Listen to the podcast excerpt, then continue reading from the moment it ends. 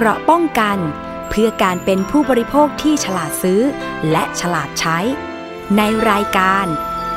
ภูมิคุ้มกัน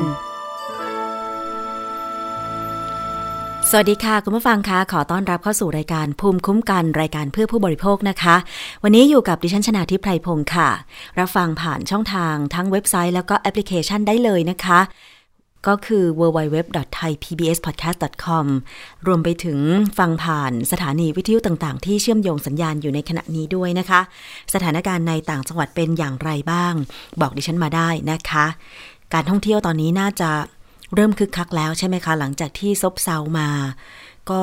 หลายเดือนแล้วเหมือนกันหลังจากที่เรามีการระบาดของเชื้อไวรัสโคโรนาสายพันธุ์ใหม่ 2019 หรือโควิด -19 นั่นเองนะคะ ทำให้ในภาคของธุรกิจท่องเที่ยว อาจจะเรียกว่าเงียบเหงาไปบ้าง เพราะว่า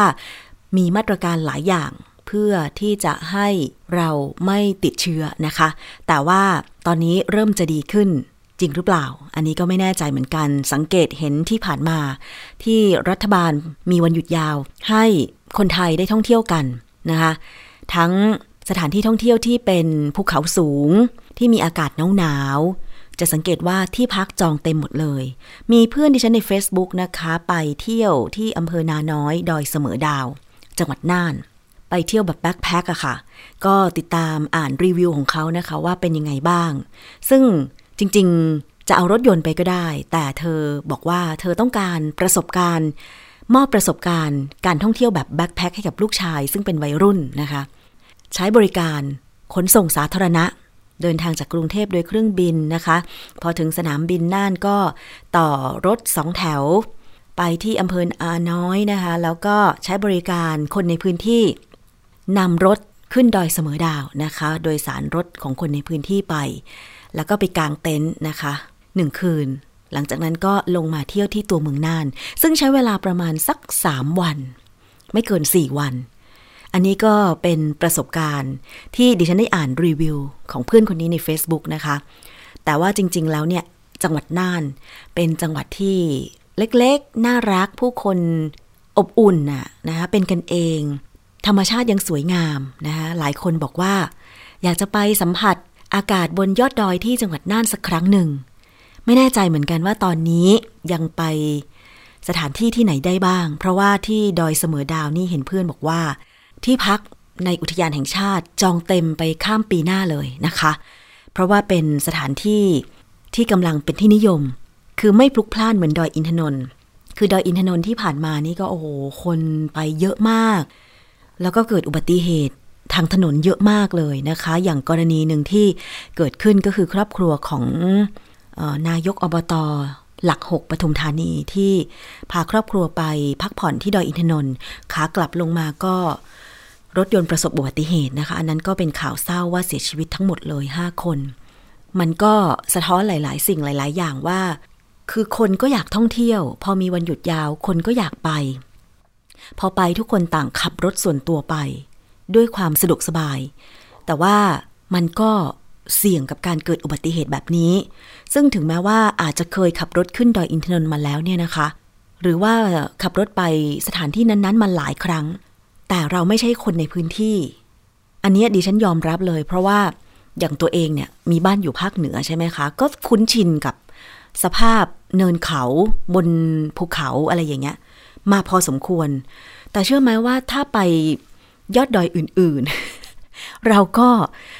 ไม่ชินเส้นทางเหมือนกันนะคะการขับรถก็ต้องใช้ความระมัดระวังเป็นพิเศษ อันนี้คือการที่เราจะขับรถท่องเที่ยวเอง แต่ว่าถ้าเป็นรถโดยสารสาธารณะ อย่างเพื่อนดิฉันที่ไปดอยเสมอดาวแล้วก็ใช้บริการ รถขนส่ง รถรับจ้างของคนในพื้นที่เนี่ย มั่นใจได้อยู่อย่างว่าคนในพื้นที่เขาคุ้นชินกับสภาพเส้นทาง ซึ่งเขาขับบ่อยๆ ขับทุกวัน บริการนักท่องเที่ยวทุกวันนะคะ นอกจากว่าเขาจะต้องดูแลรักษาเครื่องยนต์รถดีเป็นพิเศษ เท่านั้นเอง นอกนั้นความคุ้นชินก็สามารถไว้ใจได้นะคะ คุณผู้ฟัง เอาละนี่คือเรื่องของการท่องเที่ยว วันหยุดยาวที่รัฐบาลพยายาม ที่จะทำให้คนไทยได้หยุดแล้วก็ไปท่องเที่ยว แต่หลายคนก็ต้องยอมรับว่า อยากไปเที่ยวแต่ว่าไม่มีเงิน เพราะว่าตกงานอยู่ หรือรายได้ลดลง อย่างบางคนช่วงโควิดเนี่ยทำงานในภาคบริการ เช่น ขายของ ขายสินค้าฟุ่มเฟือย อย่างเช่น เสื้อผ้าสวยงาม น้ำหอม รองเท้าอะไรอย่างเงี้ย ซึ่งพอคนไม่มีเงิน พอคนโดนลดรายได้ พอคนต้องประหยัด คนก็จะตัดค่าใช้จ่ายฟุ่มเฟือยเหล่านี้ออกไปก่อน น้ำหอมจากที่เคยซื้อบ่อยๆ อาจจะซื้อได้ไม่บ่อย ใช่ไหมคะ เสื้อผ้าสวยงาม ที่อาจจะไม่ได้ใส่ในชีวิตประจำวันนานๆ ซื้อที เช่น ชุดราตรีหรูๆรองเท้าหรูๆเวลาใส่ไปงานอย่างเงี้ย หลายคนก็อาจจะประหยัดโดยการนำของเก่ามาดัดแปลง แล้วก็ใส่ซ้ำเพราะฉะนั้นเนี่ยสินค้าฟุ่มเฟือยจึงเป็น สินค้าที่ได้รับผลกระทบในลำดับแรก ๆ เพราะว่าคนจะตัดค่าใช้จ่าย สินค้าฟุ่มเฟือยไปก่อนใช่ไหมคะ อันนี้ก็เป็นไปตามกลไกทางเศรษฐกิจ แล้วก็สังคมที่มันเกิดขึ้นล่ะค่ะคุณผู้ฟัง เรื่องของการบริโภคมันขึ้นอยู่กับหลายปัจจัยนะคะ ภาวะเศรษฐกิจโลกตอนนี้ก็ซบเซา การท่องเที่ยวก็อยากจะไปเที่ยว แต่ว่าไม่มีเงินต้องประหยัด บางทีมันอาจจะต้องดูความสมน้ำสมเนื้อใช่ไหมคะคุณผู้ฟัง อย่างในต่างจังหวัดเนี่ย ดิฉันก็ว่าไม่ค่อยมีคนเดินทางท่องเที่ยวมากนักเหมือนกับคนในกรุงเทพที่เวลาวันหยุดยาวทีเนี่ยโอ้โห สังเกตว่าตามถนนที่ออกไปสู่ภาคต่างๆ ภาคเหนือภาคอีสาน ภาคใต้ จะคลาคล่ำไปด้วยรถยนต์ อย่างเช่น สมมติว่าวันนี้วันศุกร์วันศุกร์ก่อนหยุดยาว โอ้โห รถออกตั้งแต่เย็นวันศุกร์รวมถึงเช้าวันเสาร์มุ่งหน้าออกต่างจังหวัดเลยนะคะ แล้วก็จะไปมีข่าว อีกทีหนึ่งก็ประมาณเย็นวันเสาร์เช้าวันอาทิตย์ว่า รถติดที่โน่นที่นี่ รถติดบนดอยเขาค้อ ภูทับเบิก ภูกระดึง ดอยอินทนนท์นี่ที่ผ่านมานะ ก็ยังมีข่าวว่าไอยเวงซึ่งเป็นสถานที่ท่องเที่ยวภาคใต้ ที่มีความเป็นธรรมชาติสูงเนี่ยนะคะ คนแถบภาคใต้ก็มุ่งหน้าไปเที่ยวกัน ดิฉันเห็นรายงานข่าวโอ้นักท่องเที่ยวเอารถขึ้นไปจอด หลายพันคัน แล้วก็ไปเที่ยวอยู่บนนั้นเนี่ยเป็นหมื่นหมื่นคนหนึ่งหมื่นสองพันคนหนึ่งหมื่นสามพันคนบ้าง แล้วก็ดูสภาพแล้วโอ้โหคุณผู้ฟัง มีแต่มีแต่ผู้คนทั้งนั้นเลยนะคะ จะเห็นได้ว่าคนก็อยากเที่ยวแหละ ถ้ามีกำลังพอใช่ไหมคะ กระจายรายได้ไป แต่ว่าในส่วนของคนที่รายได้น้อยหรือต้องประหยัดเนี่ย ก็ต้องประหยัดไว้ก่อนถูกไหมคะ เราก็ต้องซื้อสินค้าที่มีความจำเป็นกับการดำรงชีวิตไว้ก่อน ข้าวปลาอาหาร หรือปัจจัย 4 อาหารอาคารอาพรโอสถเนี่ยมันก็ต้องดูแลกันไม่ให้ขาดตกบกพร่อง ถ้าเงินเหลือจากนี้ก็ค่อย ก็ค่อยไปท่องเที่ยวตามใจฉันว่าอย่างนั้นเถอะใช่ไหมคะ อย่าไปกู้หนี้ยืมสินมาท่องเที่ยวเลยนะคะเดี๋ยวจะเดือดร้อนภายหลัง เพราะว่า เวลาเราใช้จ่ายไปกับการท่องเที่ยวมันก็เหมือนแบบ เอาเงินไปละลายน้ำอะค่ะ ถึงแม้ว่า ภาคการท่องเที่ยวจะได้ประโยชน์แต่ว่าตัวของเราอาจจะต้องมาใช้หนี้ทีหลังซึ่งมันก็ไม่คุ้มกันใช่ไหมคะ ดอกเบี้ยบัตรเครดิตตอนนี้ก็ 20%อยู่เลยนะคะ หรือการปล่อยกู้ของสถาบันการเงินตอนนี้ เริ่มที่จะมีเงื่อนไขมากขึ้น ไม่เฉพาะการกู้แบบสวัสดิการทั่วไปนะ การกู้เพื่อซื้อบ้านที่อยู่อาศัยตอนนี้เงื่อนไขก็ยังเยอะ เพราะว่าสถาบันการเงินก็ไม่ค่อยอยากจะปล่อยกู้ บ้านที่อยู่อาศัยก็ล้นตลาดนะคะ อย่างคอนโดมิเนียมตอนนี้มีข่าวล่าสุดที่อ่านมาเนี่ยโอ้โห ล้นตลาดคือสร้างสร้างขายแต่ไม่มีคนซื้อเนี่ยเป็นแสนแสนยูนิต เพราะว่าไม่มีกำลังซื้อ แล้วก่อนหน้านั้นที่ซื้อเนี่ยนะคะ ก็คือว่าขายไม่ได้ บางคนที่ซื้อเพื่อเก่งกำไร อย่างเช่นคอนโดมิเนียมแห่งหนึ่งสร้างขึ้นมาแล้วก็หวังว่าทำเลดี ใกล้รถไฟฟ้า อยู่ใจกลางเมืองราคาไม่แพงมาก ผ่อนดาวไว้ซื้อไว้หลาย ๆ ห้องเพื่อหวังขายเก่งกำไร ตอนนี้ก็เริ่มประสบปัญหาก็คือขายไม่ได้นะคะ เพราะว่าคอนโดก็ผุดขึ้นมามากเหลือเกินในเขตกรุงเทพแล้วก็หัวเมืองใหญ่ ๆ อันนี้ก็คือภาวะเศรษฐกิจที่มันเป็นไปนะคะ เพราะฉะนั้นเนี่ยการกู้เงินเพื่อมาดำรงชีพ อาจจะเป็นไปได้ยากขึ้น เพราะฉะนั้นสิ่งที่ดีที่สุดที่ดิฉันคิดว่าควรจะทำก็คือ การมีไรายได้แล้วเก็บรักษารายได้ ใช้จ่ายแต่พอควร ใช้จ่ายในสิ่งที่จำเป็นก่อนนะคะเหลือกินเหลือใช้หรือบางคนที่มีเงินเหลือกินเหลือเก็บละ อยากจะไปท่องเที่ยวเพื่อกระจายรายได้ อันนี้ก็ไม่ว่ากันนะคะ ในเรื่องของการใช้จ่าย รัฐพยายามกระตุ้นนอกจาก โครงการท่องเที่ยวแล้วนะคะ ก็ยังมีโครงการคนละครึ่ง ที่เคยได้นำเสนอไปนะคะ มีปัญหาของผู้บริโภคไปใช้สิทธิ์คนละครึ่ง แล้วปรากฏว่าร้านอาหารคิด คิดราคาอาหารบินแรกถูกกว่าบินที่สองบินแรกยังไม่ได้แจ้งว่าใช้สิทธิ์คนละครึ่ง พอบินที่สองพอแจ้งว่า จะใช้สิทธิ์คนละครึ่งกลับถูกคิดราคาแพงขึ้นทำให้ต้องจ่ายแพงขึ้น แล้วสิทธิ์คนละครึ่งเนี่ยรัฐก็จ่ายวันละไม่เกิน 150 บาทต่อหนึ่งสิทธิ์เท่านั้นนะคะ ซึ่งก็ยังมีประชาชนอีกจำนวนมากที่สะท้อนความคิดเห็นไปยังรัฐบาลบอกว่า ก็อยากจะเข้าร่วมโครงการใช้สิทธิ์คนละครึ่งในการใช้จ่าย ซึ่งกระทรวงการคลังก็เตรียมเสนอให้คณะรัฐมนตรี พิจารณาวงเงินคนละครึ่งเฟสสองในเดือนธันวาคมนี้ แล้วก็อาจจะขยายสิทธิ์เพิ่มเติมจาก 10 ล้านคน เป็น 14-15 ล้านคนด้วย กระทรวงการคลังค่ะ ได้มอบหมายให้ธนาคารกรุงไทยนะคะ เร่งสำรวจข้อมูล ผู้สนใจเข้าร่วมโครงการคนละครึ่ง เบื้องต้นเนี่ยอาจจะขยายจำนวนผู้เข้าร่วมโครงการในระยะที่ 2ไม่น้อยกว่า 14-15 ล้านคน เพื่อให้ครอบคลุมผู้สนใจทุกคน หลังประเมินว่าขณะนี้มีผู้สนใจเข้าร่วมโครงการคนละครึ่งจำนวนมาก โดยเฉพาะผู้มีรายได้เกินเดือนละ 30,000 บาท ซึ่งหันมาลงทะเบียนเข้าร่วมโครงการ จากเดิมที่คาดว่าจะไปใช้สิทธิ์ช็อปดีมีคืนเฟสที่ 2 ซึ่งยังไม่ตัดสิทธิ์ผู้อยู่ในระบบปัจจุบัน 10 ล้านคน พร้อมขยายเวลาโครงการและวงเงินต่อราย ไม่น้อยกว่า 3,000 บาทเท่ากับเฟสแรก คือตอนนี้สิทธิ์คนละครึ่ง รัฐจ่ายให้เราวันละไม่เกิน 150 บาท ไม่ว่าคุณจะใช้จ่ายกี่บาทก็ตามนะคะ ถ้าคุณใช้จ่ายต่อครั้งเนี่ย300 บาท รัฐก็จ่ายให้ 150 บาท คุณจ่ายให้ 150 บาท นี่ก็เท่ากับเต็มสิทธิ์ 1 วันล้วแต่ถ้าวันไหนก็ตามที่คุณใช้สิทธิ์ครั้งแรก 100 บาท รัฐจ่ายให้ 50 ครั้งที่ 2 100 บาท รัฐจ่ายอีกให้อีก 50 แต่วันนั้นคุณจ่ายเท่านี้ คุณใช้สิทธิ์เท่านี้ รัฐก็จ่ายให้คุณเพียง 100 บาท คุณก็จ่าย 100 บาท เท่ากับ 200 เท่านั้นเองนะคะ แต่ว่าถ้าคุณใช้จ่ายวันละ4,000 บาท กับสิทธิ์ คนละครึ่ง รัฐก็จ่ายให้คุณแค่ 150 บาท นอกนั้น 3,850 บาทคุณก็ต้องจ่ายเอง ใช่ไหมคะ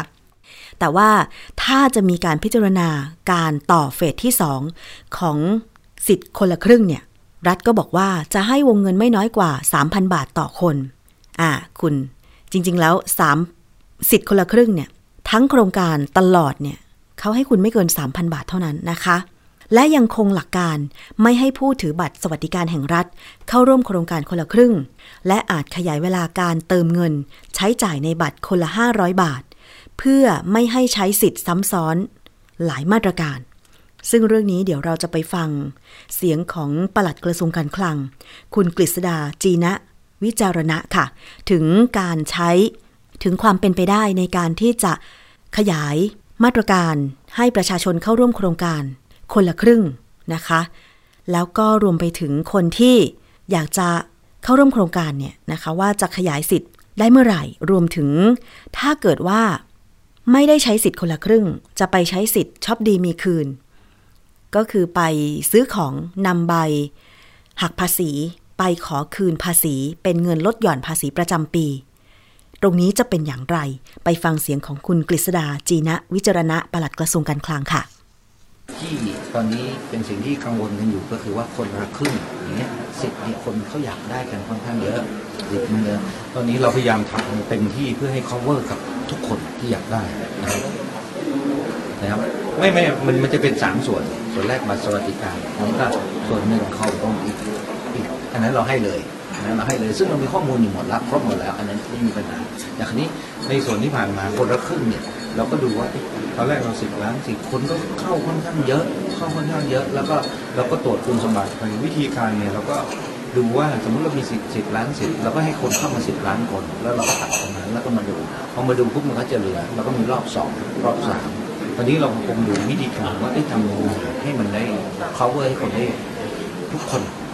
ที่อยากจะเข้ามา และได้สิทธิ์นี้นะครับ แล้วมันจะมีสักกี่คนทั้งหมด ถ้าดูทั้งระบบ อาจจะสักประมาณสักสิบสี่หรือว่าสิบห้าหรือว่าอะไรแล้วแต่เดี๋ยวค่อยมาดูกัน ค่อยค่อยค่อยมาดูผมเรายังไม่รู้เลยไม่รู้ตัวเลขเราตอนนี้กำลัง ตอนนี้เรากำลังมาเซอร์เวย์โอกาสที่ขยายมีเพราะว่าเพราะว่าเพราะว่าเพราะว่าเอ่อเราดูจากความต้องการดูจากข้อมูลในระบบที่ผ่านมานะครับอันนี้ ก็แต่ยังไงก็ตามเนี่ยผมคิดว่านโยบายเนี่ยชัดเจน นโยบายก็ชัดเจนอยากจะให้ครอบคลุมกับทุกคนที่อยากจะมีเข้ามาใช้สิทธิ์นี้อาจจะขยายแค่สี่ห้าล้านคนเท่าไหร่เนี่ยเดี๋ยวขอดูตัวเลขนิดหนึ่งตอนนี้ก็ให้ทางกรุงไทยเข้าไปรวบรวมตัวเลขที่คนคีกันเข้ามาทำพอสนใจที่ยังเหลืออยู่ประมาณสักเท่าไหร่เดี๋ยวเราก็ไปคุยเรื่องตัวเงินนะคุยเรื่องตัวเงินแต่คราวนี้เจตนาผมเข้าใจว่า รัฐบาลเองนะครับ ก็ทางท่านนายกที่มอบนโยบายมาให้ท่านรัฐมนตรีก็ท่านก็อยากจะให้ครอบคลุมทุกคนที่อยากจะมาใช้สิทธิ์ตรงนี้นะครับแล้วเขาเขาก็ได้สิทธิ์ตรงนั้นละเราไม่ได้ให้สิทธิ์ซ้ำกันเราไม่ได้ให้สิทธิ์ซ้ำกัน ใครที่ไม่สนใจอยากจะไปช็อปให้ช็อปดีมีคืนเพราะได้มากกว่าก็ไปใช้อยู่ตรงนั้น ใครที่สนใจตรงนี้แสดงว่า ช่วงนี้มันก็มีคนสนใจอยู่เยอะพอสมควรเดิมทีเราคิดว่าบางคนอาจจะไปใช้เขาเรียกว่าอะไรช็อปดีมีคืนคนที่วันนี้เขาก็เริ่มคิดเอ้ยอันนี้มันก็สนุกดีนะสนุกดีนะก็ จะเห็นได้ว่าปลัดกระทรวงการคลังก็บอกว่า มีคนประสงค์นะคะที่จะขอใช้สิทธิ์เนี่ยคนละครึ่งเนี่ยก็เยอะเหมือนกัน เดี๋ยวจะต้องไปสำรวจนะคะ ว่าจะขยายอะไรอย่างไรได้บ้างนะคะ ขณะที่คุณอาคมเติมพิทยาภัยศิษย์รัฐมนตรีว่าการกระทรวงการคลังค่ะ ก็ระบุว่าเตรียมรายละเอียดเพื่อเสนอให้คณะรัฐมนตรี พิจารณาเห็นชอบในเรื่องการขยายเวลาโครงการคนละครึ่ง ซึ่งก็อยู่ระหว่างการพิจารณาเปิดรับลงทะเบียนเพิ่ม รวมถึงวงเงินที่นำมาใช้ ซึ่งต้องรอดูว่าจะมีวงเงินที่เหลือจากโครงการคนละครึ่งในรอบแรก วงเงินรวม 30,000 ล้านบาทเท่าไหร่ และจะต้องขอใช้ เงินจากพรกกู้เงินฉุกเฉินวงเงิน 1 ล้านล้านบาทจำนวนเท่าไหร่ด้วยนะคะ ทั้งนี้ผู้ที่ลงทะเบียนโครงการคนละครึ่งแล้ว 10 ล้านคน คาดว่าจะได้รับสิทธิ์ต่อทันทีไม่ต้องลงทะเบียนใหม่ เพราะมีข้อมูลในระบบทั้งหมดแล้ว โดยหลังจากนี้ต้องไปหารือกับธนาคารกรุงไทยว่า จะดำเนินการอย่างไรต่อไป แต่ถ้าผู้รับสิทธิ์ในรอบแรกขัดคุณสมบัติก็จะไม่ได้รับสิทธิ์ในรอบสองสำหรับคนละครึ่งเริ่มโครงการเมื่อวันที่ 23 ตุลาคมที่ผ่านมานะคะ ยอดการใช้จ่าย เมื่อ 21 พฤศจิกายน มูลค่าการใช้จ่ายประมาณ 23,023 ล้านบาท การใช้จ่ายรวมดังกล่าวเป็นส่วนของประชาชนที่ใช้จ่ายเอง 11,747 ล้านบาท คิดเป็นร้อยละ 51 และรัฐสมทบอีก 11,275 ล้านบาท คิดเป็นร้อยละ 49 ส่วนร้านค้าลงทะเบียนแล้ว 782,169 ร้านค้า เอาเป็นว่า เงินมันก็ มาจากสองส่วนนะคะ ผู้บริโภคส่วนหนึ่งรัฐส่วนหนึ่งคนละครึ่ง แต่ว่าร้านค้าก็ได้ประโยชน์เต็มๆ เพราะฉะนั้นก็ขายราคาเดิมที่คุณเคยขาย ไม่โกงราคา พอเขาบอกว่าใช้สิทธิ์ คนละครึ่งคุณก็อัพราคาขึ้นไป แต่จริงๆแล้วรัฐจ่ายแค่ร้อยห้าสิบาทต่อวันต่อคนเท่านั้น ไม่ได้มากกว่านี้ เพราะฉะนั้นก็ค้าขายอย่างเป็นธรรมนะคะ คุณผู้ฟังอ่านี่คือโครงการคนละครึ่ง ทีนี้มาดูประเด็นเรื่องของการท่องเที่ยว คือคนก็อยากไปเที่ยวใช่ไหมก็จองที่พักไว้ล่วงหน้า โดยเฉพาะการจองผ่าน เว็บไซต์จองที่พักหรือแอปพลิเคชันจองที่พัก เพราะหลายคนเห็นผลมาแล้วว่ามันราคา ประหยัดจริง ถูกจริงกว่าเดินเข้าไปจอง กว่าเดินเข้าไปพักเลยนะคะ ยิ่งจองล่วงหน้าหลายเดือนหรือเป็นปีเนี่ยโอ้ยค่าที่พักถูกมาก แต่ว่ามันก็ต้องแลกมากับความเสี่ยงเหมือนกัน ว่าจองเวจองที่พักตามเว็บไซต์ เห็นรูปที่พักเห็นห้องพักสวยงาม กดจองไปจ่ายเงินไป ก่อนล่วงหน้า พอเข้าพักจริงแล้ว ไม่สามารถพักได้ เพราะว่าที่พักยังไม่เปิดให้บริการเลยนะคะ เมื่อ 23 พฤศจิกายนที่ผ่านมาค่ะ มีผู้บริโภคเข้าไปร้องเรียนที่ศูนย์ดำรงธรรมจังหวัดกระบี่ ผู้ที่ไปร้องเรียนก็คือคุณอนุพงศ์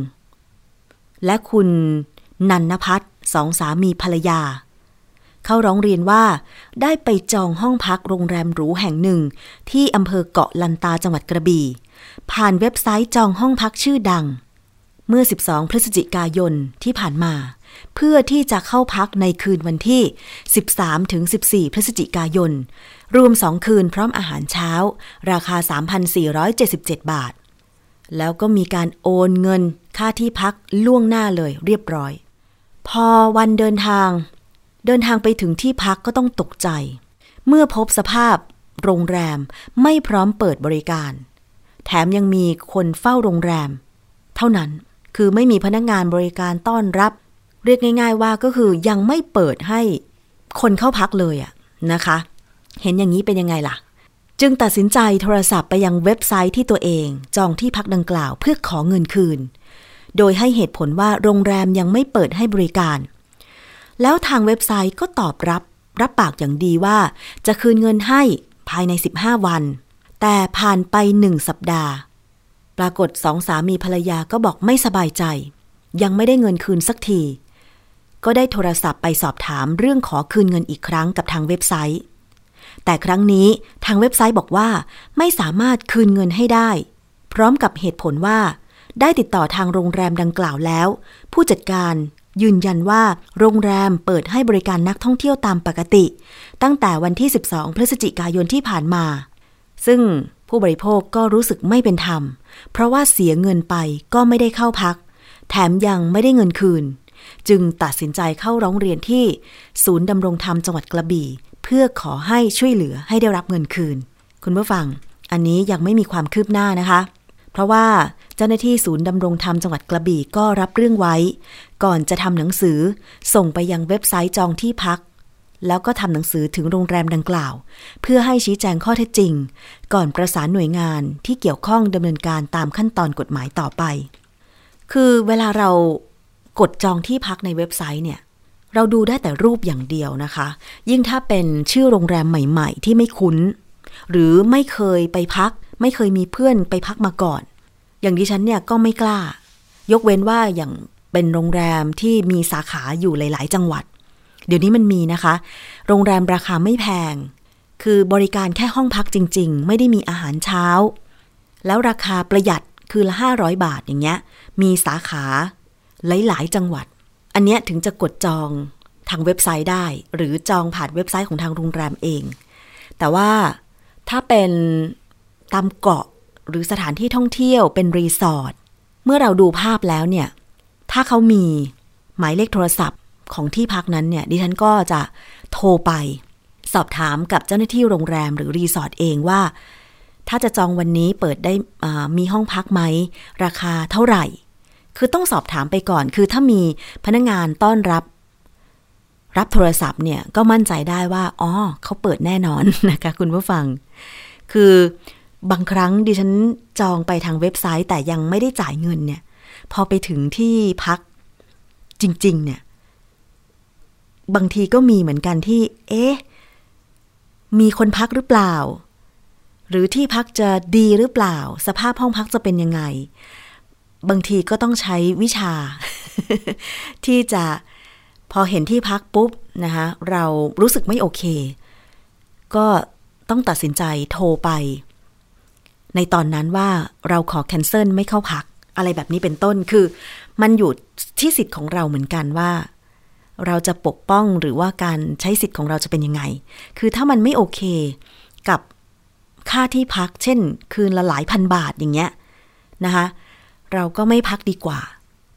เอาเงินไปพักที่อื่นที่มันสะดวกสบาย แล้วก็ตรงกับความต้องการของเราดีกว่า แบบนี้เป็นต้น ยิ่งการจองจากเว็บไซต์จองที่พักชื่อดัง แล้วก็โอนเงินไป 3,000 กว่าบาทเนี่ย แล้วพอไปถึงจริง ๆ เอา้า ไม่มีพนักงงานต้อนรับ ดิฉันคิดว่าผู้บริโภคก็คงจะพอมองออกว่า โรงแรมเปิดหรือไม่เปิดเนาะใช่ไหมคะ คือถ้ามีแต่ อย่างรอปภหรือเจ้าหน้าที่ที่เฝ้าโดยที่เคาน์เตอร์ก็ไม่เปิดนะคะแล้วก็ไม่มีคนพาไปห้องพักเนี่ย ก็เข้าใจได้ว่าโรงแรมก็ยังไม่เปิดอะนะคะแต่ว่ามาร่วมโฆษณา ในเว็บไซต์จองที่พักได้อย่างไร อันนี้ก็ต้องตรวจสอบกันนะคะ ถ้ามีความคืบหน้าจะนำมาเล่าให้ฟังกันอีกครั้งหนึ่ง แต่ก็เป็นอุทาหรณ์ว่าเวลาเราจะเข้าพักโรงแรมหรือรีสอร์ทไหน ยิ่งโดยเฉพาะฤดูการท่องเที่ยว ฤดูหนาวเนี่ยนะคะ ก็ต้องสำรวจให้ดีว่า เปิดหรือยัง หรือการโอนเงินล่วงหน้าเนี่ยนะคะ มีเงื่อนไขอย่างไรนะคะอย่างที่ฉันเองไม่ค่อยกล้าที่จะโอนเงินอะไรไปล่วงหน้า บอกตรงๆนะคะ คือถ้าจะไปก็คือไปเลย ไปหาที่พักเอาข้างหน้า เห็นห้องพักแล้วพอใจ จ่ายเงินเข้าพักเลย ถึงแม้ว่า หลายคนจะติงว่ามันแพงกว่าที่เราจองผ่านเว็บไซต์ แต่เรายอม เพราะว่าเราได้ชัวร์ร้อยเปอร์เซ็นแล้วเราเห็นกับตาว่าอ๋อมันโอเคสำหรับเรานะคะ ก็ยอมจ่ายในราคาที่แพงกว่า คิดว่าหลายคนก็คงเป็นแบบนี้นะคะ อันนี้เป็นอุทาหรณ์ค่ะสำหรับการไปท่องเที่ยวต่างๆนะคะ อีกเรื่องหนึ่งค่ะเรื่องของ อาหารกันก่อนดีกว่า ก่อนที่จะไปเรื่องของวัคซีน ความคืบหน้าของวัคซีนป้องกันโควิด -19 นะคะ เรื่องของอาหารมีการแชร์ต่อข้อมูลกันมา ว่าการกินอาหารค้างคืนเสี่ยงกับการเจ็บป่วยเป็นมะเร็งทำให้สถาบันมะเร็งแห่งชาติกรมการแพทย์ค่ะ ต้องออกข่าวมาแจ้งเตือนว่าข่าวนี้เป็นข่าวปลอมนะคะ ตามที่มีข่าวปรากฏในสื่อต่างๆ เกี่ยวกับประเด็นเรื่อง การกินอาหารค้างคืน แล้วนำกลับมาอุ่นซ้ำเสี่ยงเป็นมะเร็ง ทางสถาบันมะเร็งแห่งชาติกรมการแพทย์ ได้ดำเนินการตรวจสอบข้อเท็จจริง ก็พบว่า การรับประทานอาหารค้างคืนกลับมาอุ่นซ้ำไม่ได้เพิ่มความเสี่ยงโรคมะเร็งค่ะนายแพทย์สมศักดิ์อักษินอธิบดีกรมการแพทย์นะคะ กล่าวว่า ตามที่มีการเผยแพร่ข้อมูลว่ากินอาหารค้างคืนกลับมาอุ่นซ้ำเสี่ยงเป็นมะเร็งนั้น การรับประทานอาหารค้างคืนและกลับมาอุ่นซ้ำไม่เกี่ยวข้องกับการเกิดโรคมะเร็ง อันนี้คุณหมอยืนยันเลยว่าไม่เกี่ยว อย่าไปเชื่อข่าวปลอมแบบนี้ แต่อันตรายอาจเกิดจากการเก็บรักษาที่ไม่ถูกวิธี เช่น เก็บในตู้เย็นที่มีความเย็นไม่เพียงพอทำให้มีเชื้อจุลินทรีย์เจริญเติบโต จนสร้างสารพิษขึ้นมาและเมื่อกินอาหารเหล่านั้นเข้าไป ก็ส่งผลต่อระบบทางเดินอาหารก็คือถ่ายท้องท้องเสีย นะคะ นอกจากนี้อาหารที่ทำทิ้งไว้นาน และมีการอุ่นซ้ำอุ่นซาก อาจทำให้คุณค่าทางโภชนาการลดลง รวมถึงรสชาติที่เปลี่ยนไป ไม่เกี่ยวกับความเสี่ยงในการเจ็บป่วยเป็นโรคมะเร็งนะคะ ก็อาจจะแค่ท้องเสียรสชาติอาหารเปลี่ยน คุณค่าโภชนาการเปลี่ยนเท่านั้นเองนายแพทย์จินดาโรจนะเมทิน ผู้อำนวยการสถาบันมะเร็งแห่งชาติกล่าวเสริมบอกว่า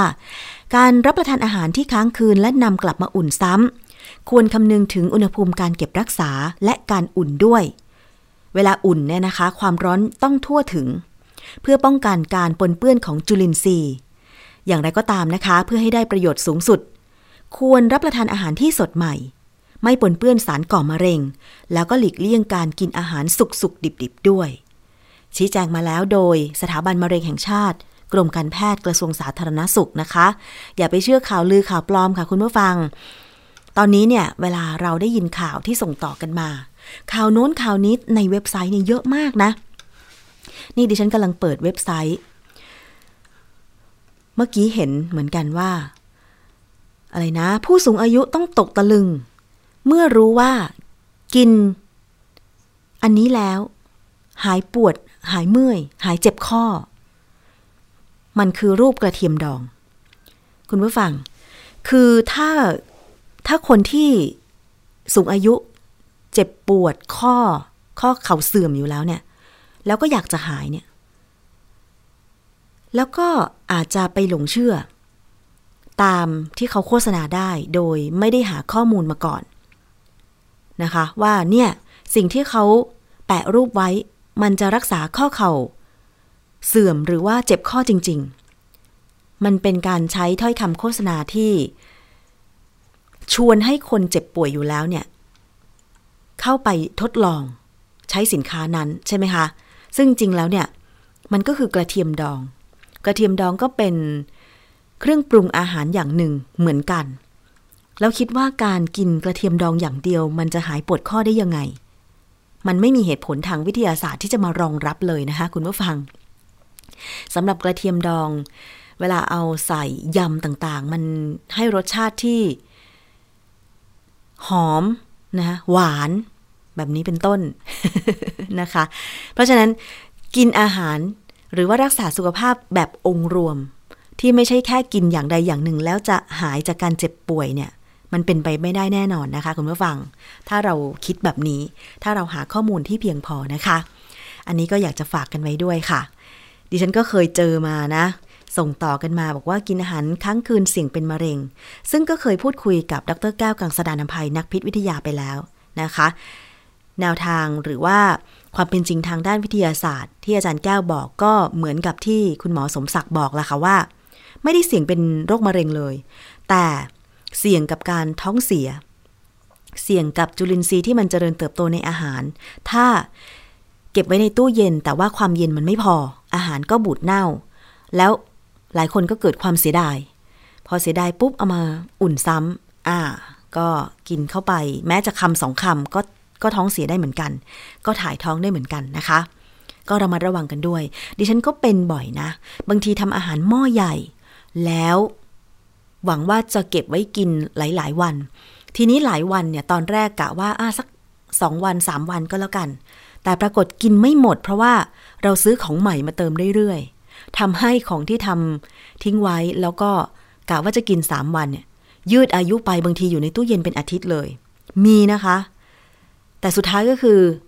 พอเราดูสภาพแล้วมันเหมือนจะเสีย เอาลิ้นแตะแตะตักมา นิดนึงเอาลิ้นแตะแตะดู ถ้ากลิ่นมันไม่ปกติเหมือนเดิม ก็คือตัดความเสียดาย ทิ้งไปนะคะ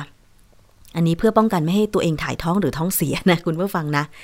เอาละนี่คือเรื่องของอาหารค้างคืนนะคะ อีกเรื่องหนึ่งค่ะ ความคืบหน้าการผลิตวัคซีนป้องกันโควิด -19 นะคะ นายอนุทินชาญวีรกุลรองนายกรัฐมนตรี และรัฐมนตรีว่าการกระทรวงสาธารณสุขค่ะ เปิดเผยถึงกรณีมีผู้ตั้งข้อสังเกต เกี่ยวกับคณะรัฐมนตรี ที่จัดสรรงบประมาณ6,049 ล้านบาท สำหรับการจองและจัดซื้อวัคซีนป้องกันโรคโควิด -19 จำนวน 26 ล้านโดส จากบริษัท แอสตราเซเนกา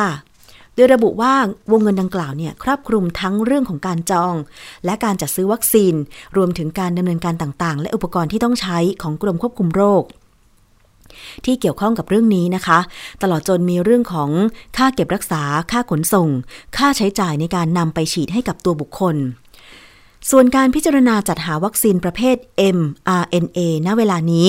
เข้าใจว่ามีหลายสถาบันทำวัคซีนประเภทนี้อยู่ รวมไปถึงวัคซีนที่ทางสถาบันของจุฬาลงกรณ์มหาวิทยาลัยอยู่ วิจัยอยู่นะคะ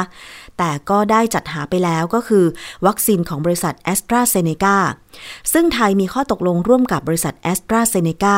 และมหาวิทยาลัยออกฟอร์ด ในการร่วมลงทุนและพัฒนา โดยจะขายให้ไทยในราคาต้นทุน อยู่ที่ราคาประมาณ 5 ดอลลาร์สหรัฐ หรือ 151 ล้านบาทต่อหลอด ซึ่งหากสามารถครอบคลุมกลุ่มเสี่ยงได้แล้ว ก็ไม่จำเป็นจะต้องไปจองจากที่อื่นนะคะ คืออันเนี้ยเราก็ต้องจองจากต่างประเทศด้วย แล้วก็หน่วยงาน สาธารณสุขของไทยก็ทำวิจัย วัคซีนประเภท mRNA ด้วยนะคะ ทางด้านนายแพทย์เกียรติ รักรุ่งธรรม ผู้อำนวยการบริหารโครงการพัฒนาวัคซีนโควิด -19 ศูนย์วิจัยพัฒนาวัคซีน คณะแพทยศาสตร์จุฬาลงกรณ์มหาวิทยาลัยก็เปิดเผยถึงความคืบหน้า ในการทดลองวัคซีนป้องกันโควิด -19 ว่า วัคซีนของไทย ขณะนี้กำลังเข้าสู่การจองโรงงานเพื่อผลิตต้นแบบ มาฉีดทดลองในคน คาดว่าจะเริ่มทดลองในคนได้ในเดือนเมษายน 2564 ค่ะคุณผู้ฟัง ขณะนี้นะคะทางบริษัท Bionet Asia จำกัด ที่ร่วมการทดลองด้วยกัน ก็มีการนำงบส่วนตัวมาร่วมจัดซื้อวัตถุดิบในการผลิต ทั้งขวดใส่ยาและอื่น ๆแต่ที่น่าห่วงที่สุดก็คือน้ำยาที่จะใช้ในการผลิต คาดว่าอาจไม่เพียงพอ เพราะบริษัทใหญ่ ๆ จองซื้อไปหมดแล้ว ขณะนี้แม้อยู่ในกระบวนการศึกษาทดลองของจุฬาลงกรณ์มหาวิทยาลัย จะได้รับงบประมาณ 300 ล้านบาท แต่ในทางปฏิบัติกลับได้รับแบบทยอยจ่ายงวดละ 42 ล้านบาท แม้ว่ารัฐบาลจริงจังและอยากให้ความสำคัญ แต่คาดว่าจะต้องใช้งบประมาณสูงกว่า 1,000 ล้านบาททีเดียวนะคะคุณผู้ฟัง การวิจัยหาวัคซีนหรือยามารักษาโรคเนี่ย ต้องใช้ต้นทุนสูงจริง ๆ นะคะ เออ อันนี้ก็ให้กำลังใจทุกฝ่ายด้วยก็แล้วกันนะคะ เพราะว่ามันเป็นความหวังของ มวลมนุษยชาตินะคะในการที่จะมีวัคซีนมาป้องกันโควิด -19 และยารักษาโรคด้วย เพราะทุกวันนี้เนี่ยอย่างล่าสุดก็มีข่าวว่า พบผู้ติดเชื้อที่อำเภอพบพระจังหวัดตาก ก็ต้องควบคุมดูแลไม่ให้มันแพร่กระจายไปมากกว่านี้ โดยเฉพาะเรื่องของการตรวจเข้มด่านชายแดน คนเข้าคนออกนะคะ เพราะว่าถ้าไม่ตรวจเข้มมันเชื้อมันก็อาจจะ ติดต่อได้รวดเร็ว แล้วก็ไม่สามารถควบคุมได้ อย่างต่างประเทศเช่น เยอรมันเนี่ยนะคะ ก็มีการระบาดระลอกที่สองซึ่งจริง ๆ แล้วเนี่ย มันเสียหายเยอะมากโดยเฉพาะวงการฟุตบอลอย่าง วงการฟุตบอลของเยอรมันเนี่ย ปกติแล้วจะเปิดให้ผู้ชมเข้าชมหลักหมื่นคน ต่อแมตช์การแข่งขัน แต่ปรากฏว่าพอมีโควิด -19 ห้ามไม่ให้มีผู้ชม มีเฉพาะ เจ้าหน้าที่และนักกีฬาไม่เกิน 300 คนในสนามอย่างเงี้ยทำให้เวลาถ่ายทอดสดการแข่งขันมา มันดูหวงเหวงยังไงชอบกล ถึงแม้ว่า นักฟุตบอลจะเล่นเต็มที่ก็ตามนะคะ เพราะว่าไม่มีเสียงเชียร์ข้างสนาม คนจัดถ่ายทอดการแข่งขันก็ต้องใช้ซาวประกอบนะคะ เสียงเชียร์ประกอบเวลาแบบนักฟุตบอลเลี้ยงลูกจะไปยิงประตูอะไรอย่างเงี้ย เฮ่เฮ่เฮ่ไปแต่ว่ามันไม่มีคนข้างสนามเลยนะคะแรก ๆ ที่ยังไม่ใช้ซาวเนี่ยโอ้ยได้ยินเสียงนักฟุตบอลเตะลูกบอลปึ้งปึ้งดังชัดมาก เพราะว่ามันไม่มีเสียงเชียร์อันนี้ก็น่าเห็นใจเหมือนกันนะคะ ไม่ว่าจะเป็นพรีเมียร์ลีกอังกฤษหรือว่าบุนเดสลิก้าเยอรมันนะคะแต่ว่าอย่างญี่ปุ่นตอนนี้อนุญาตให้คนเข้าไปดูที่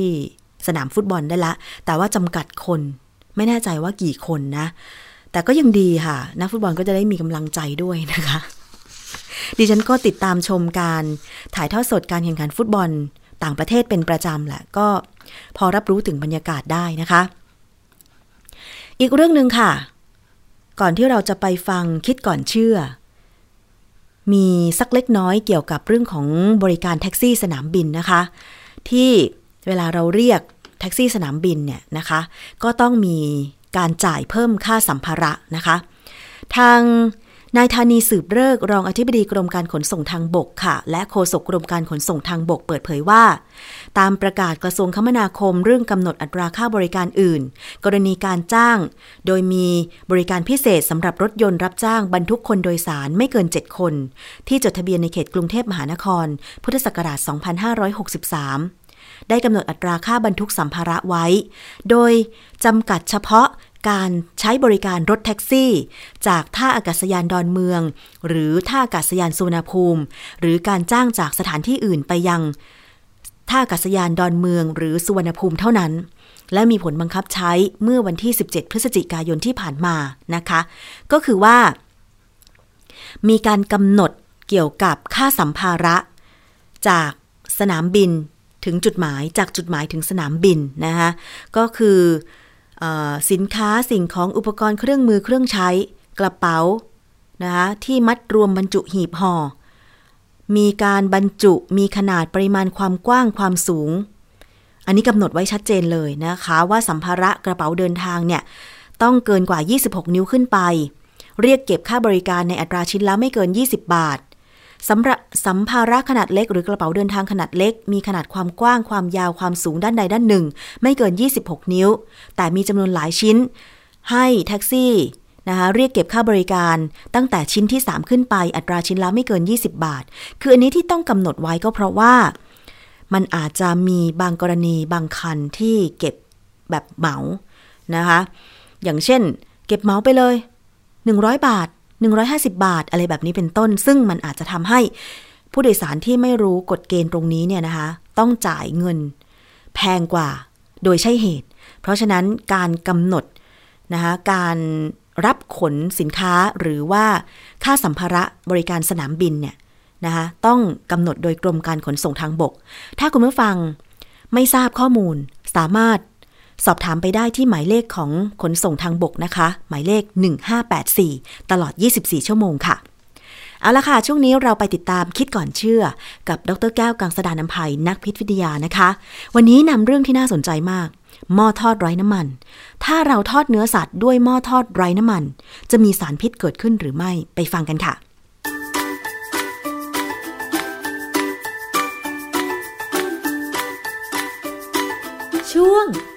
ก่อนเชื่อ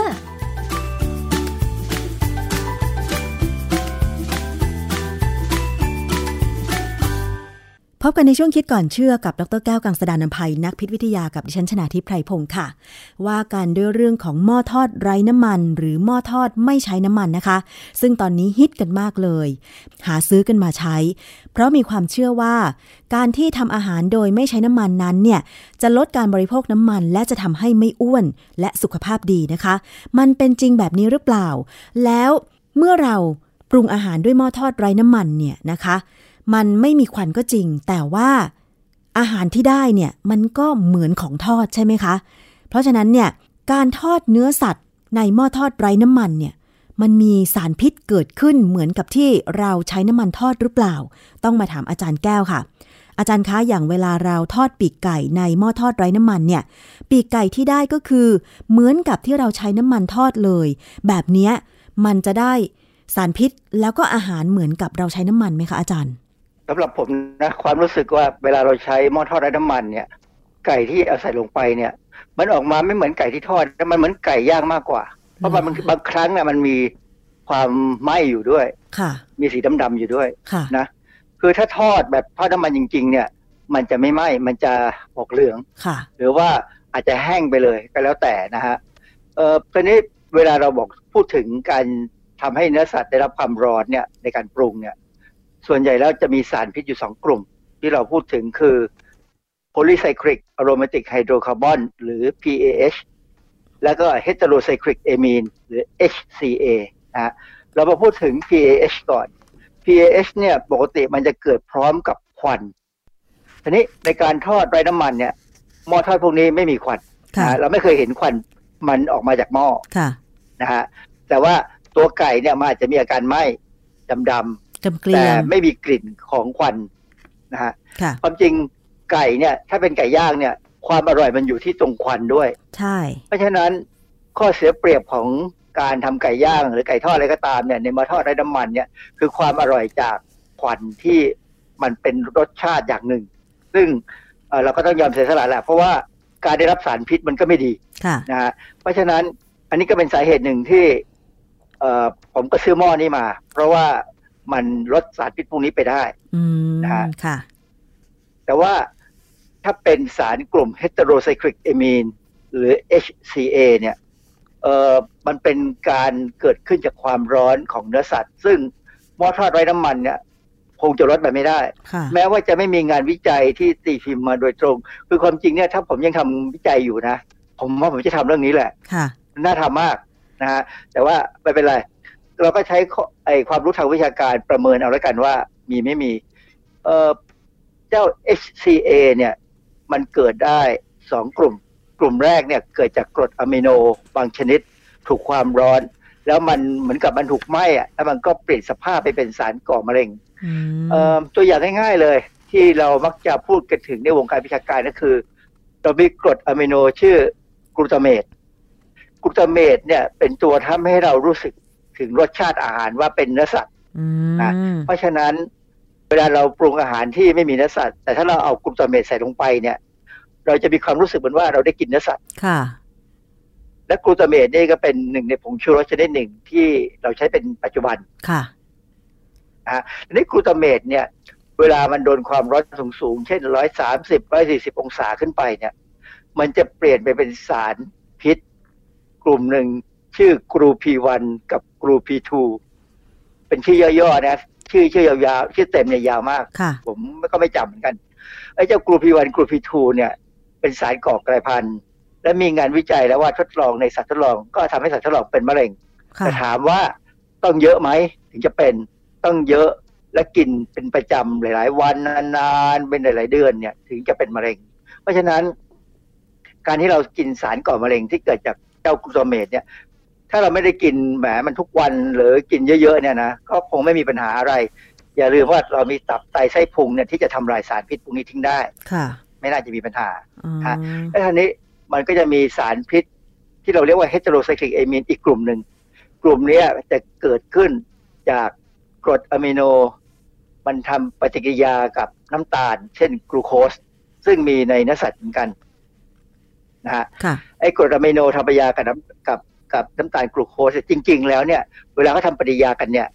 เขาจะได้สารที่มีสีน้ำตาล เราเรียกว่าเมลา browning product ไอ้เจ้าเมลัด browning product เนี่ย มันจะเป็นตัวทำให้สีอาหารนี่สวยค่ะนะฮะไก่ย่างมีสีน้ำตาล หรือแม้กระทั่งขนมปังบิสกิตอะไรก็ตามมีสีน้ำตาลเนี่ยเวก็ลาจะเป็นพวกนี้แหละอ๋อนะฮะเวลาเป็นอบ browning อบมาเสร็จอย่างเงี้ยนะคะอาเอจาอรย์เวลาโอบเวลาอะไรก็ตาม แต่ว่าทีนี้มันมีปัญหาว่า ถ้าการทำปฏิกิริยาระหว่างกรดอะมิโนคืออะไรหลาย ๆ ตัวนะ ตัวใดตัวหนึ่งก็ได้กับน้ำตาลกลูโคสเนี่ยพอมันเกิด Maillard มาแล้วเนี่ยเมลลาดบ o ดิ้งโปรดักต์แล้วเนี่ย ถ้ามันมี creatine creatinine นะ creatinine เนี่ยมันอยู่ในน้ำเลือด มันเป็นสารชีวเคมีที่มีเป็นประจำในน้ำเลือดเราเนี่ย ในน้ำเลือดของสัตว์เนี่ยนะค่ะหรือแม้กระทั่งเลือดคนก็มีนะฮะถ้ามันมาร่วมทำปฏิกิริยาด้วย มันจะได้สารพวก heterocyclic amine กลุ่มหนึ่ง ซึ่งเป็นสารก่อมะเร็งเหมือนกันค่ะ เพราะฉะนั้นเนี่ย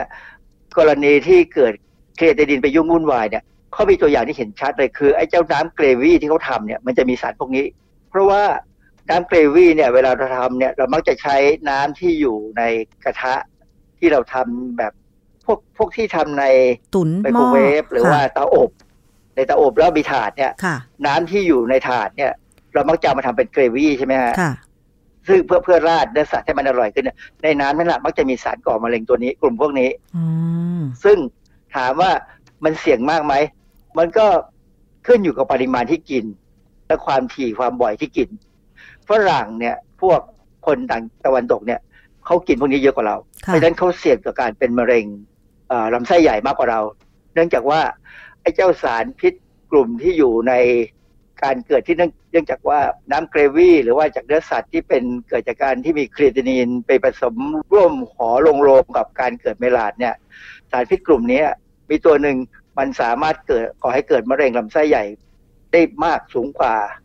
สารพิษตัวอื่นค่ะนะฮะเป็นตัวหลักเหมือนกันที่เขาบอกว่าคนตะวันตกเนี่ยกินเนื้อสัตว์สูงกว่าคนทางเอเชียเนี่ยเลยเป็นมะเร็งลำไส้ใหญ่สูงกว่าอืมดังนั้นมันจะเกิดเฉพาะในเนื้อสัตว์ใช่ไหมอาจารย์ สารเมลาดเนี่ยค่ะเอออาจาพวรกย์ เออเมลาดนี่นอกจากเนื้อสัตว์แล้วก็อาจจะเกิดในพวก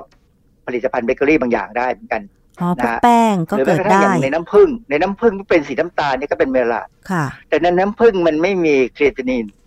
เพราะฉะนั้นไม่ต้องกังวลอืมนะฮะเออเท่านั้นอย่างกรณีของเจ้าพวกสารพิษกลุ่มเฮตโรไซคลิกเอมีนเนี่ย สิ่งที่เรามักจะเอ่อให้ความรู้ประชาชนคือว่า เวลาเนื้อสัตว์ก่อนที่จะไปให้ความร้อนในการไม่ว่าจะเป็นทอดไม่ไม่ว่าจะเป็นการย่าง ไม่ว่าจะเป็นการใช้หม้ออะไรก็ตามเนี่ย ควรจะหมักด้วยเครื่องเทศนะฮะเพราะเครื่องเทศเนี่ยมันมีสารหลายๆอย่างที่ไปยับยั้งการเกิดสารพวกนี้ได้ เป็นงานวิจัยของทั้งฝรั่งของไทยเราก็ทำนะฮะพบว่ามันลดปริมาณสารพิษที่เกิดขึ้นได้ค่ะ และที่สำคัญคือทำให้เนื้อสัตว์อร่อยขึ้น นุ่มนะฮะ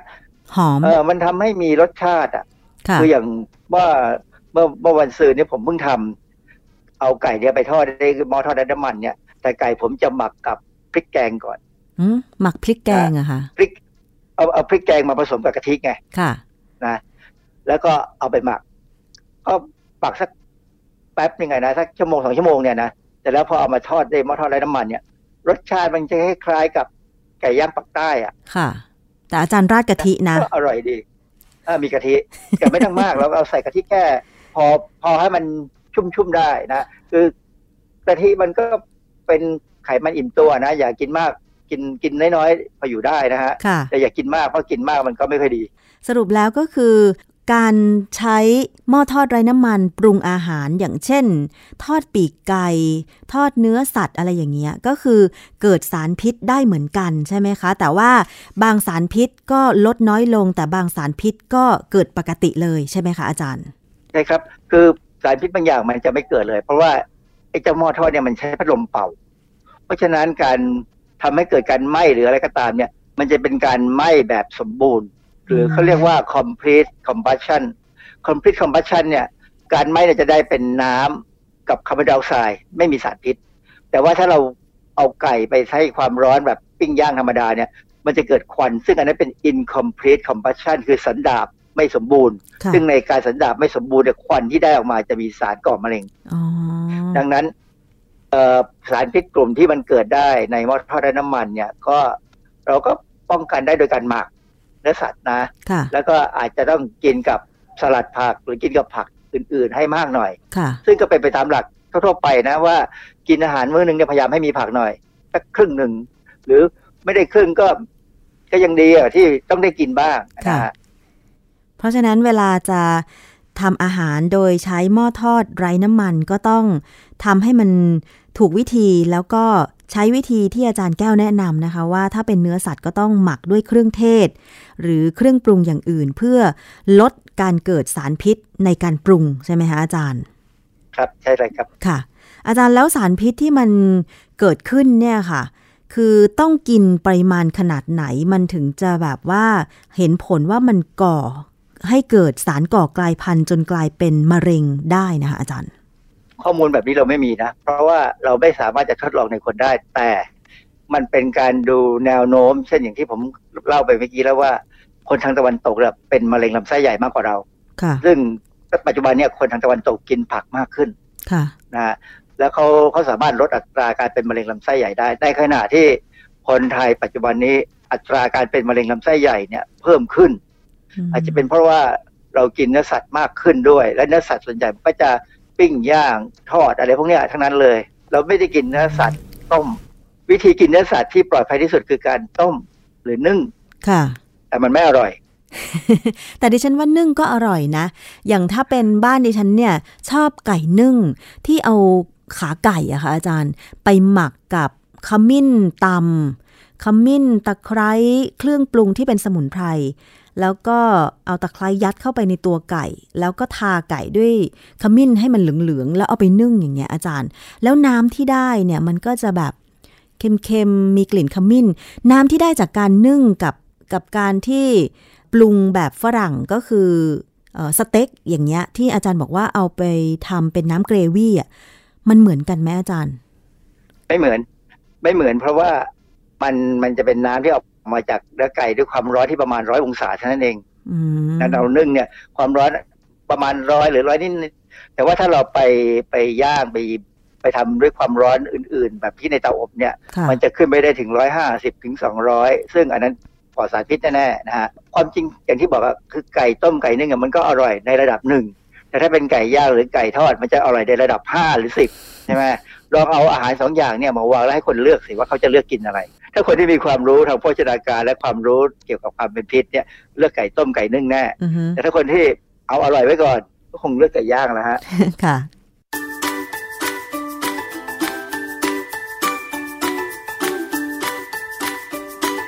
ช่วงคิดก่อนเชื่อ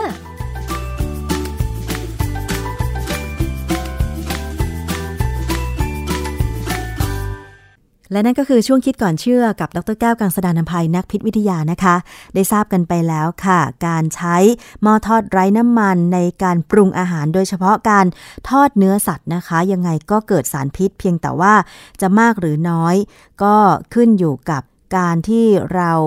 มีวิธีในการปรุงเพื่อป้องกันไม่ให้เกิดสารพิษนะคะ แต่ยังไงก็ตามค่ะ อย่างที่อาจารย์แก้วบอกว่ามันกินได้นะคะ เพียงแต่ว่าเราต้องกินผักให้เยอะๆ แล้วก็กินอาหารให้ถูกต้องตามหลักโภชนาการตามความต้องการของร่างกาย ไม่มากไม่น้อยเกินไปนั่นเองนะคะ นี่คือทั้งหมดของรายการภูมิคุ้มกันรายการเพื่อผู้บริโภคสำหรับวันนี้ค่ะ ขอบคุณสำหรับการติดตามรับฟัง ไม่ว่าจะฟังจากสถานีวิทยุชุมชนที่เชื่อมโยงสัญญาณอยู่ในขณะนี้ หรือว่าฟังจากเว็บไซต์แอปพลิเคชันไทย PBS Podcast